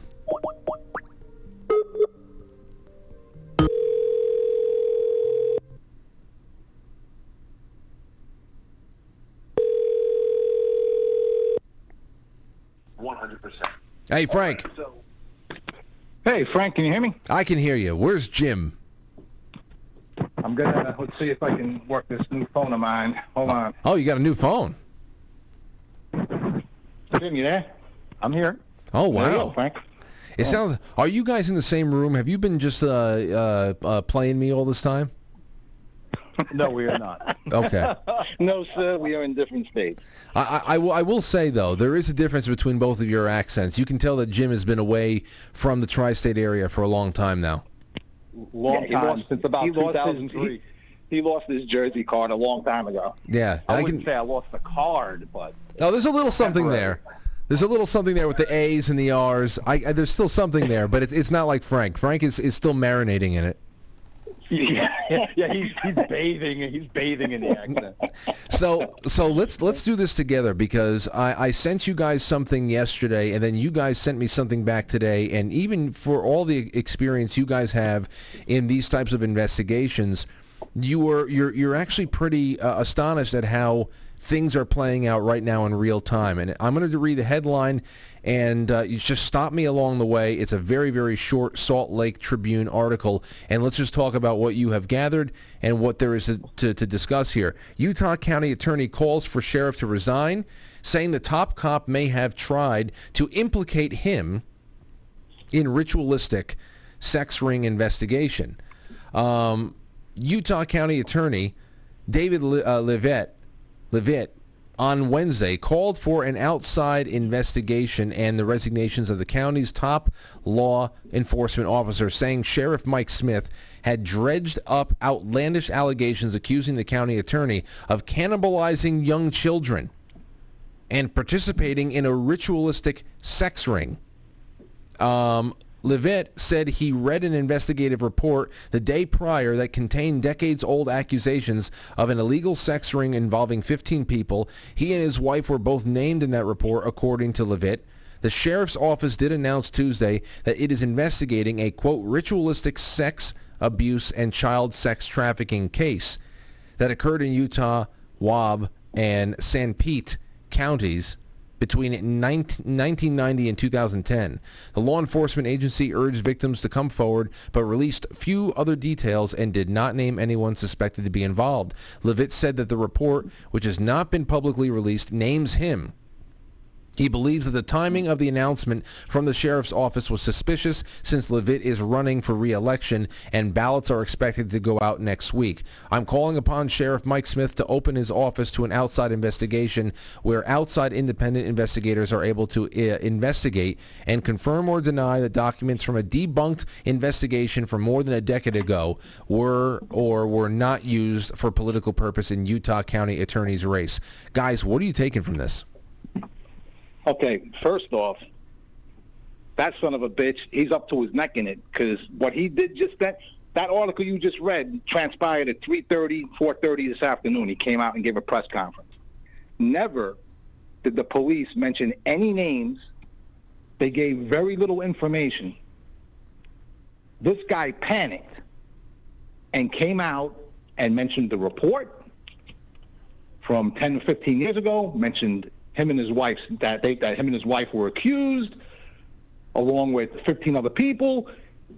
He, in essence, is trying to paint this. This is this is a freaking out of a playbook. It's almost like the DeCamp memo out of uh, uh, when the, with the Franklin case when they were investigating everything. Everything was done undercover. Everything was quiet until somebody leaked the DeCamp memo to the press and outed everything they were doing, and then it was fair game, and the press went off on them. That's what this. That's what this freaking attorney just did. I mean, the county attorney, district attorney. County attorney, county attorney David Yeah. Leavitt. So David Leavitt, he is getting out ahead of this, and in a, a really sloppy yet desperate way. It's it's part desperation. It's part trying to derail it. It's part probably signaling to others what's happening because it. Yeah, there, there's a there's a time frame. You know, there's like a, a series of events because this all happened, and then the police chief gave his pre- press conference to counter what that attorney said. Okay, wait, So wait, did you see? Did you see that? Did you see that press conference of the police chief? What did they say? Because I didn't see any of this. Well, okay, the link you sent you sent to us, right? Mm-hmm. This is I'm, it's going. I'm going to read a brief paragraph. This is extremely rare for people like you know that don't research these type of cases, like me and my brother do. This for the police to do this is almost unheard of. So this is on the Utah County Sheriff Office website, right at the bottom where it says press release. Press release, May 31st, 20, 2022. In April of 2021, an investigation began into ritualistic child sexual abuse and child sex trafficking that occurred in Utah County. The ensuing investigation discovered that other victims had previously reported similar forms of ritualistic sexual abuse and trafficking that occurred in Utah County, Wab County, and San Sanpete County during the time between 1990 and 2010. Portions of these allegations were confirmed. These allegations are being investigated by the Utah County Sheriff's Office in cooperation with other local and federal agencies. We are pleading with the public and encourage victims or individuals with knowledge of these crimes to contact the Utah County Sheriff's Office Special Victims Unit so they can be offered all the assistance possible. We understand there are individuals who have concerns for their safety and or well-being who have been silenced. We need your help. End of the press release. That is so freaking rare. One, that they're, they're actually taking it seriously, and two, that they're close. So that was yesterday. So that pretty much breaks today. Wow. That comes out. Okay? The next event is an article by a Fox affiliate that has been covering, apparently covering what was going on in this investigation. Maybe the reporter has a tie-in to the uh, to the sheriff's office, but I'm just going to skim it. So Fox 13 has been investigating this for several months, and it has uh, it says that it, it involves high-profile citizens connection in connection to this case. So that's a problem. High profile citizen. Now that that could, uh, obviously that could just mean high profile uh, citizens of high profile within their state and local governments, or it could just be who the hell knows. I mean, It could be it could be prominent businessmen yeah. in the community.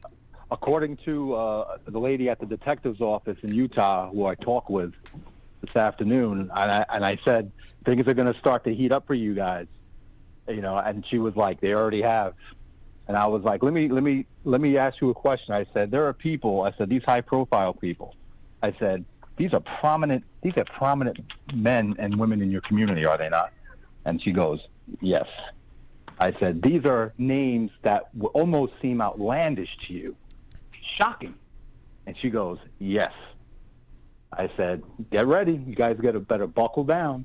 You know, I left my number. Hopefully Mike Smith or one of the detectives will get back to me. But she's confirming these are prominent people within their community.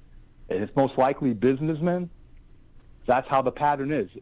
Majority of time, it's businessmen, local politicians, and depending how far you want to go up the ladder, you can get into mm-hmm. probably bigger fish. I bet you these kids were trafficked outside of these counties. I bet you they were trafficked to different states. Who knows? Um, we'll see what happens. So listen, you guys, you guys obviously were. Um, when it comes to your work in the past, nothing compares to the work and the attention you put into the Ramsey case. We have not done a Ramsey night yet. That is going to be that's going to be a big endeavor. We might have to do several installments of that conversation. so when it comes to Ramsey, that that's pretty big. But then again, that's another. That's from what we do know. That is another example of a an entire town gripped by a certain kind of activity and, and, and people from all over uh, involved in that. When you're looking at this, it kind of on the surface it, it feels like it can have the same kind of of feeling to it, but when they bring up the word ritualistic, I mean, I guess you're, you, the average person, the average reader's mind goes to all different places with their imagination. What do you guys know from all of your experience when you say ritualistic um, uh, sex ring with children? What kind of activities are going on? Is this satanic? Is this just um, you know torture fetishes? What is it? Jim, you want me to take that? or You want to take it? Go ahead. Okay. Uh, yeah, ritualistic. It usually involves some kind of religious overtone. Uh, now, the cases that me and my brother, I, you know, there's been some, uh, and strangely enough, I was just going to say some of the cases that I worked where involved re- religion uh, involved the uh, Mormon Church, and I guarantee you this is going to tie into the Latter Day Saints over there. I have no doubt. Bunch of freaks. Anyway, so it could be uh, ritualistic in the type of uh, things they do, like you said, fetishes, but uh, and then uh, obviously satanic. I have, I am pretty sure this is going to lead into satan, you know, Satanism, because they're talking about cannibalism, they're talking about murder, the murdering of I- children. I wouldn't doubt that these kids probably witnessed these people kill other children in front of them. Mhm. That's a pattern in many other cases. I wouldn't surprise me if these children or you know young kids uh, witnessed or participated in the slaughtering of animals um, in front of them. That type of stuff, I believe, may have taken place. And you know, one of the cases, actually, a couple of cases that come to mind with stuff like that is McMartin, um, the- also Nebraska, and there's probably several others as well that you can look at that have Oh, that type of- Presidio, you can go, you can go on and on and on.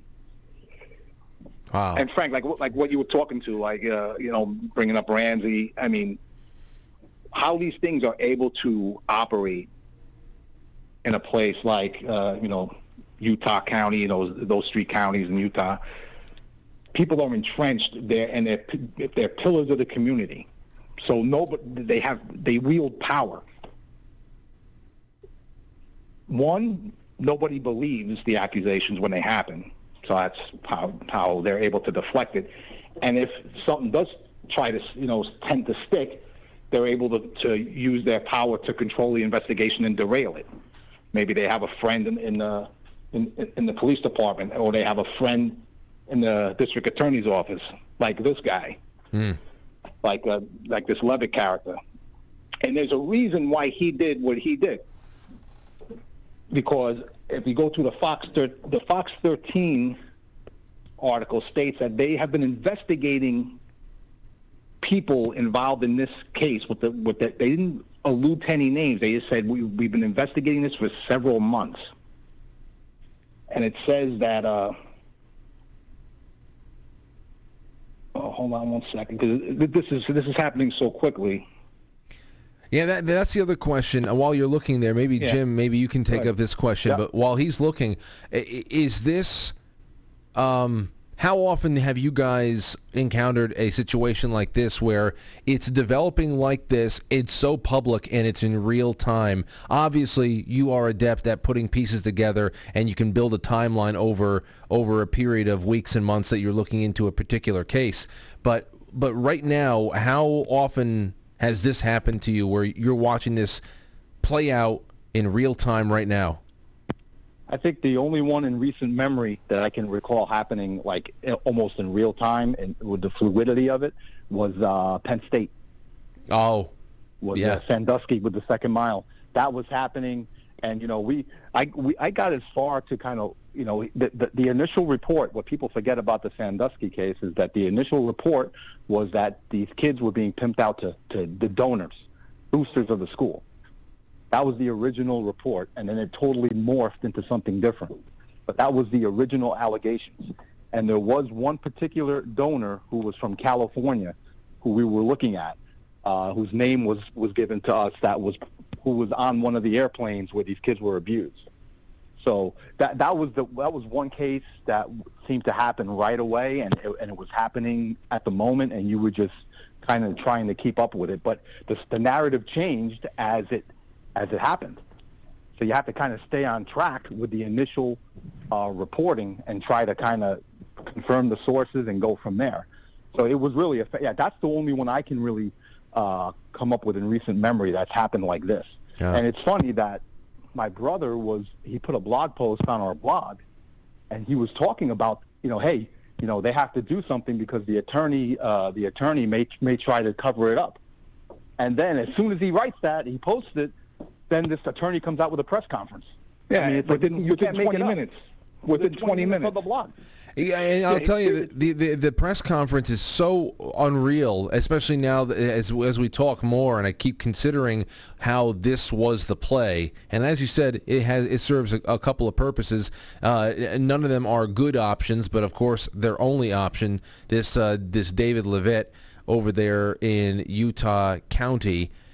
It is um, for them to say have to come out and not just say, "Oh, you know, there's old, there's old allegations of me, I don't know, molesting a, a somebody or whatever." But for them to have to say outlandish allegations have been drug, uh, uh, drudged up concerning my cannibalizing of young children. I, I mean, I'll, I'll tell you, you guys said just not too long ago that one of the things that they really have going for them is that most people don't even believe this stuff because it, because it's so crazy. When I read that myself, I, I, I almost like glossed over it as if, hmm. okay, well, that must be a euphemism for something else. Oh. But but and, and then you you call yourself back to say no no no no no you're talking about the ingesting the, we're talking about eating. It's yes, you talk about eating and obviously murder. That's what you're talking about. And see, the, the thing is, is that you know the attorney is making them is he's making it seem like oh you know Mike Smith is doing this to me, Sheriff Mike Smith. No, no, he's not. He in the press release it mentions nothing. It mentions nothing of a report. It mentions nothing about the attorney. It, it mentions very little other than saying we're investigating a, a sex trafficking ring, ritualistic child sexual abuse in the county from you know 1990 to uh, to 2010. That's all. He mentions no names. Now, what happened was Fox 13 wrote their article, and this is the part that he writes. He goes, one of the targets of the investigation was a therapist previously charged with a series of sex crimes against young female family members. The Utah County attorney dropped the charges. The man was not convicted, even though police indicate they had a tape confession. wow. So now, now you know why. When that came out, the attorney's like, "I got to derail this."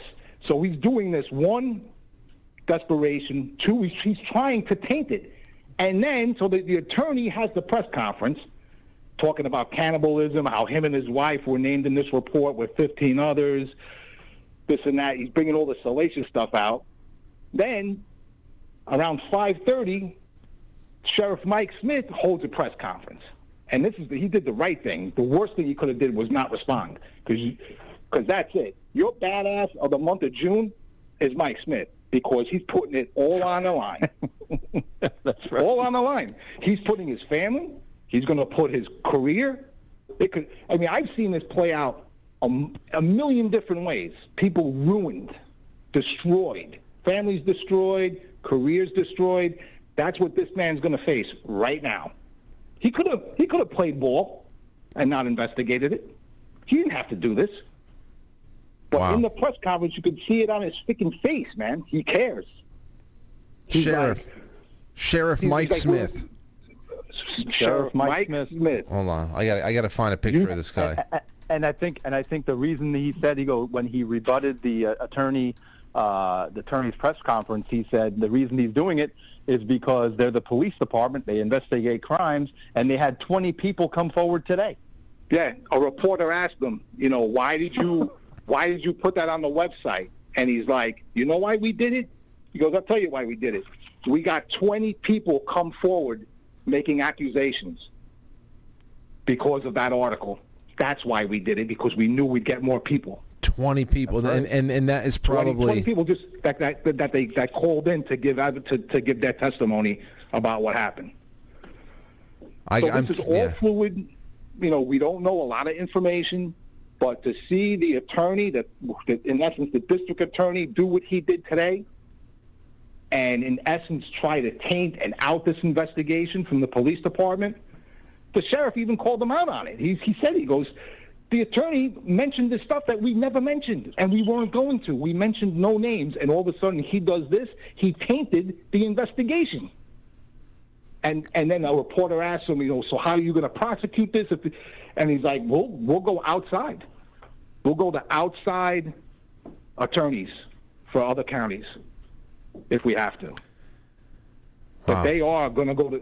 They, yeah, this is going to be a war. This guy is putting his career. He is putting everything at risk, and hopefully, he can come out on top. But Well, you know No. what? I, I just I found sorry, I think I guess well. I guess this, this is his. Uh, I don't know if you guys are going to hear it. I'm going to play like maybe a, a minute of this guy. I just found it on ABC4.com, just so people can see him and hear him talk for a second. Sheriff, go ahead. Yeah, hold on one second. Stay with me. Wait, let me get this.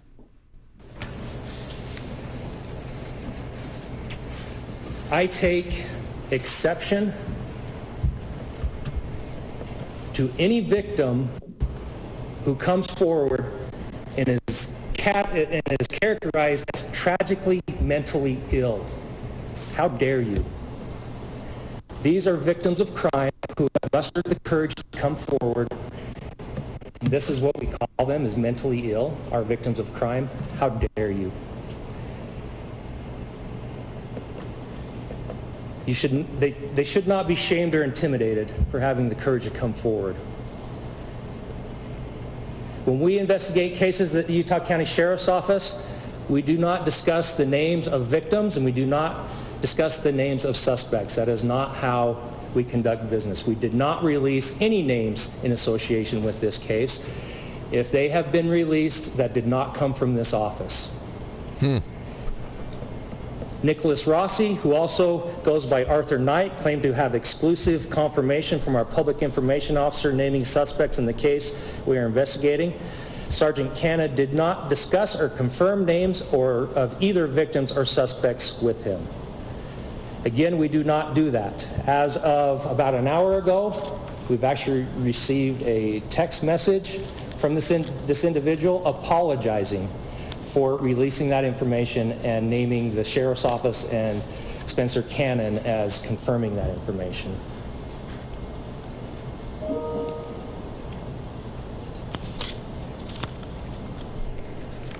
So with that said, for what it's worth, um, neither I will not be resigning and Spencer Cannon will not be disciplined for doing This damn thing is jumping around. So pretty much, I I, I feel I, I finished up to that point where he says he's not going to be resigning, and um, and there is not going to be any disciplining on his end with anybody else that works underneath him or with him um, at the uh, the sheriff's department. But yeah, th- this guy that, is. that, that's uh, that was Officer Connor who gave an interview. Who didn't do anything wrong, but he just you know he just said some things like you know you know, we got to do our jobs. He goes, and he got pushed for information. He didn't say anything. He's like, hey, concerning individuals, let the chips fall where they may. You know, he didn't say anything wrong. But I don't know if you played the part. I couldn't really hear it. So uh, did the, did you play the part where the sheriff talked about one of the witnesses, who the attorney, who the attorney kind of defamed? No, see, I don't know. I I, press I, conference? I would need some some timestamps over here because this, this is a 12 minute long thing, and uh, if you guys could at least hear it, then we can stop along the way and listen to it. But uh, maybe we can we can follow up on this tomorrow. I, I I'm just happy that we're I'm just happy that we're breaking it to this audience at least right now. You, you may be yeah, you may be one of the few shows that that's going to be covering this because it like it literally just happened two hours before you know maybe two hours before you went to air for the sheriff's press conference, and that's one thing he said, and that's how you could tell. He's he was so you could tell by the look on his face when he was like he goes and the one witness, how dare you referring to the attorney, how dare you call somebody who's the victim of a crime? And I'll say it again, a victim of a crime. How dare you call them tragically mentally ill? yeah. He goes, where's your proof on that? How Yeah, could you say that defaming to them. somebody? Just defaming them. How could you? Because how can you say that? Which is the textbook. These these these That's- kids oh, are yeah, now textbook. adults are, are going to get ripped apart. Yep. Now the press is going to pile on, and they're going to. Somebody will get outed eventually. This because it's going to be hard for them to contain this now because now the reporters are going to be digging into this, and all it takes is for one cop to leak it and leak some names, and then all hell's going to break loose. So that the, the, the attorney, yeah, he he he's, he tainted this fake investigation now. Well, I, I I just can't hope believe it. I just hope that he has a food taster, and then he he can uh, he can he, he can trust the, the, the people around him in his department. I hope that he has a good inner circle. I really do. Mm. Shoot, man! And, and now, uh, Jim, you Jim, you said what happened? I think Frank just hung up. He'll be calling back. Wow. Well, well, well.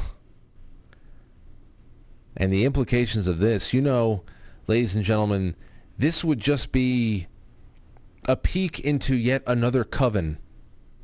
Another coven of a nationwide nationwide network of covens. Um, so Frank, I, I was. Uh, is Jim on with us still? Hello? Hold on. I'm not getting anything. Frank, you there? Hmm. Let me call him back.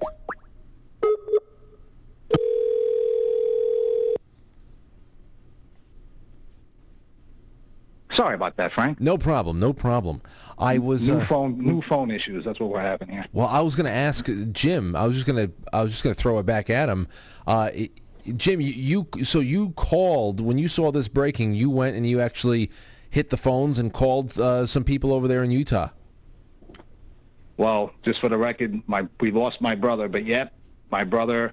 This is what this is what we do. I mean, if you want to get answers to cases or get to the truth to cases, you got to reach out to these people. You got to call. You have to, you know. That's what he did. My brother called and started. He he asked to speak to Mike Smith, but he couldn't get through because he was getting ready for his press conference. Right. So he just started talking to the lady, and my brother just started asking her some questions and you know just going over things, and she just replied in the affirmative. Wow. Mentioned that it's prominent people, so you know, it's it's obvious that it's prominent people. I mean, now that the attorney has come out and did what he did, but oh, Frank, do you you do realize? I meant to say this at the beginning. You do realize there was another mass shooting, right? No, what happened now? Tulsa, Oklahoma. In Tulsa. Uh, ho- yes, uh, St. Francis Hospital. There's at least three or four people dead at the moment, There's a shooting in a hospital. or a medical center that was part of a hospital. But yeah, multiple people injured, three to four people dead. The shooter's dead, and there's you know that that toll could rise. So there you go. So then this night was uh, very, uh, very appropriate on every level. On every level, it's just, it's incredible. It's incredible.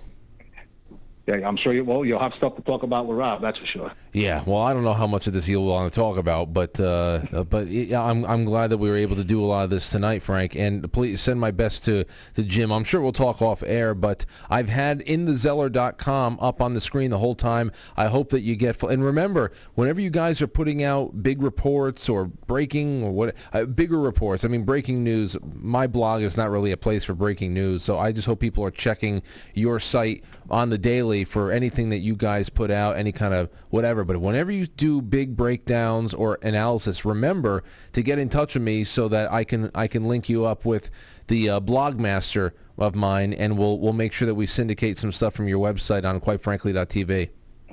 Ah, appreciate that, Frank. Yeah, absolutely. Okay, man. Well, listen. Thank you for the uh, the dig. I I know this is just getting started, so we'll we'll talk soon for, for some updates. Yeah, everybody pay attention. Pay attention to Utah County. This this story is not going away now.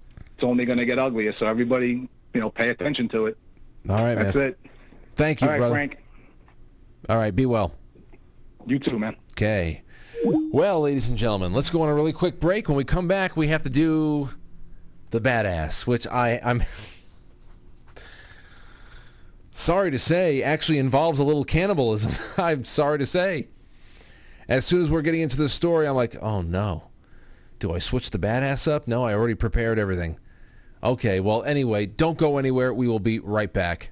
Oh, man. I just... Why'd I get mixed up with that bitch? Because she got a great ass.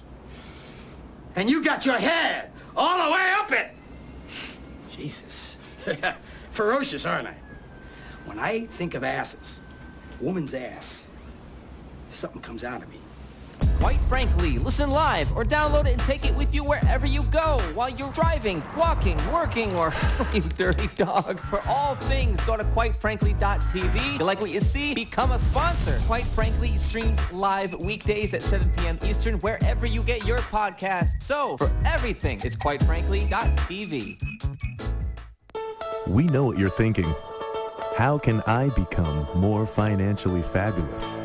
With Superbia Credit Union, banking has never been more gay. You don't have to feel alone to get a home loan. Join Superbia today and receive no interest for 69 days on our very popular Homo Home Loans. And yes, make deposits. Make lots of deposits. Superbia Credit Union. We're homosexuals.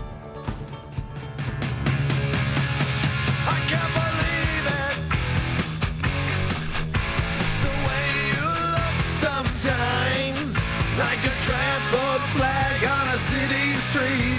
Oh yeah. I'm not on YouTube, so I can play Bad Religion. The things you're offering me. Civilized barcode, quick ID. Oh, this is perfect for tonight, too. 21st century digital boy. I don't know how to live, but I got a lot of toys. A lazy middle class intellectual. My mommy's on Valium. Yeah. Ain't life a mystery? Yeah. Mm. Oh, so good. So, ladies and gentlemen, can't explain it. Well, we're trying to trying to do a little explaining. See, this is the you know this is the best part about being off of YouTube. I can do this stuff spontaneously, spontaneously. Digital boy. I don't know how to read, but I got a lot of toys. Lazy middle class intellectual. Mommy's on Valium. So ineffectual. Ain't life a mystery? All right, so ladies and gentlemen, it is June 1st, as you know. So that means we have a badass to talk about. That's some badass shit. Yes, and badass. who is the badass? Who is it? Well, hello. Here I am. And the first one we have for you tonight, ladies and gentlemen, the first one I have for you tonight, his name is literally John Liver Eating Johnson. That's right, ladies and gentlemen. Tonight's badass is John Liver Eating Johnson. Born as Jeremiah Garrison in New Jersey around 1824, he was said to be a loner with a disdain for most people around him. In his time, he was a sailor, a scout, a soldier, a gold prospector, a hunter, a trapper, a whiskey peddler, a guide, a deputy, and a constable. At age of 16, Garrison served in the Navy during the Mexican-American War, having enlisted under a false age. He soon deserted after striking his command officers. He said, fuck you. Some believe he changed his name to Johnson to avoid a court-martial. He traveled west to try his hand at the gold digging in Alder Gulch, Montana, Montana territory. Uh, he was described as a large man, standing about six foot two inches and weighing somewhere in the area of 260 pounds. He wore buckskins and armed himself with a with Bowie knives, guns, and tomahawks. He made a living any way he could, working as a fur trader, hunter, and trapper, and selling cordwood to the steamships that plied the rivers. Johnson lived off the land, fought grizzly bears, and made his own moonshine, but his real passion seemed to be for killing Indians, and according to legend, eating their livers. One rumor holds that Johnson's wife, a member of the Flathead tribe, was killed by braves of the Crow tribe in 1847. This is what believed to have made Johnson go on a years-long vendetta against the Crow. The legend says that he would cut out and eat the liver of every Indian he killed, which earned him his moniker, the Liver Eater. Very clever. Other legends say that he got the name from a battle with the Sioux Indians in 1868 where he stabbed a warrior in the side. When he withdrew his knife, a piece of liver remained on the blade. It was said he turned and joked to his friends, held up the knife and asked them if they wanted a chaw.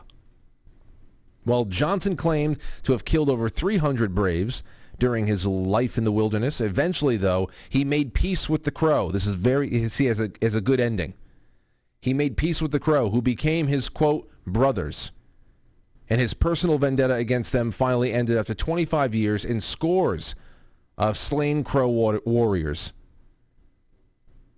He died peacefully, thankfully. Thank God there was finally peace at the end. He died peacefully in 1900, the year 1900, in a veteran's home in California. So his liver-eaten days ended, and he found peace. I just love how unclever his nickname was. That's like calling somebody ass-licking Fred. oh, that's ass-licking Fred. Why do they call him that? Well, he likes to lick ass. Just licks that ass up and down. So there you have it, ladies and gentlemen. There you have it. We're back. It's June 1st. We're back. All right. Well, listen, it's uh it's 8:54. I'm going to check the I'm going to check the uh the super chats one more time. And then I'm going to pass you over to the wonderful crew at quitefrankly.tv who are about to kick off our Wednesday evening Rabbit Hole Wednesday programming. So if you're already there, stay there. If you're not there yet, you have a couple of moments to open up a browser tab. It's a very, very long walk from one website to the other. And you can cast it to your television, if it's a smart television, whatever you'd like. Foxhole lets you do it all. So let's go to the super chats one more time. A nice little blessing over here from Stove And another blessing from Redheads Rule. Redheads Rule say says great show Frank. I was wondering your thoughts on how to keep ourselves safe from all the 5G, 6G if there is anything that we can do. I don't know. I looked into those those uh, you know special radiation blocking underwear. I figured at least I can protect my balls. Um, we know that there's blankets. It's very hard. I mean, unless you're just going to, if you're in a good zone, like a cell zone, I, I don't know. Um, some people who are really serious about it say no thank you to the Wi-Fi, and they just have um, Ethernet hardwired through the house and just connect that way to limit that. I know, like I said before, there's there's radiation blocking blankets for people who they they like to drape it over their children's bassinets and things like that. It's just impossible, though. I mean, Ilana Freeland, we've talked about that that that kind of self-preservation techniques because she she was part of the part of the the group that really brought uh, Morgellons disease to um, to the forefront and, and nanoparticles and all that. It is such a hard endeavor with everything that we are steeped in here, everything going on around us. I guess the best thing to do is just, I don't know, make sure you have some nice clean vitamins. If you can get all your vitamins and nutrients from food, that's primary, primarily number one. Eat a nice variety, a very colorful, vibrant, well pigmented food, lean and green, and as organic and locally sourced as possible. Uh, the farther away from urban areas, the better it's going to be for you um, electromagnetically and frequency-wise. But then again, how many things are they putting in low Earth orbit to drizzle all this radio wave nonsense down on us from above so they can grid out the entire planet? You just have to do what you can and don't obsess, or else you'll become Mel Gibson from Conspiracy Theory. And even though you might have been right about a lot, you didn't live too much of a very a happy life. So just remember to, I would just say balance that out. Concentrate on your diet. Concentrate on th- uh, on on getting that situated. Concentrate on sweating every day in a nice exercise environment. Even if you're just walking, fast walking, jogging, move yourself up a little bit and just get all that shit out of your pores. Take frequent showers. You don't always have to use soap just I like getting into the shower sometime just to pretend that uh, closing my eyes and pretending that the water is actually glowing beautiful golden embers of energy that just course all the way down you and just just sticks to all this black murky energy and pulls it away from you as it's dribbling dribbling down your legs and down into the drain. Just so just do things like that with your mind too you know, and uh, and keep your relationships healthy, as healthy as you can. That's what I say because five.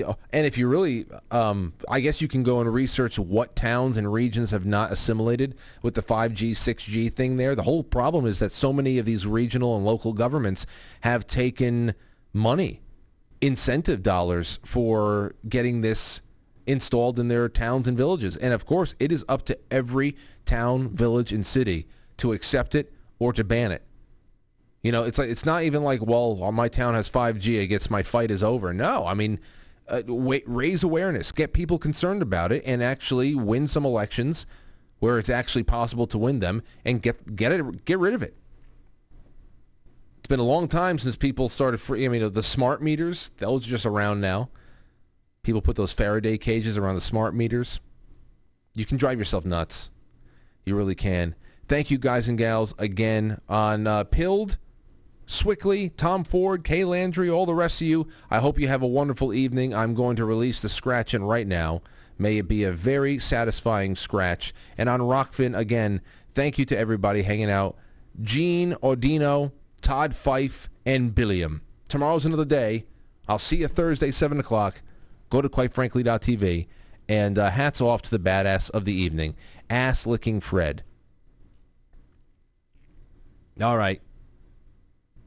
Okay. See you later. I'll catch you on the flip side.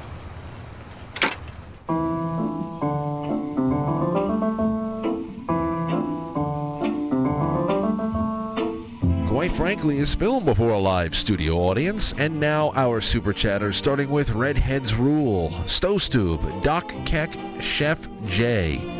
Tomorrow, I will see you here at 7 o'clock. We will be on all the platforms, so the music won't be as good, but whatever. At least we'll be together, right? Nighty night.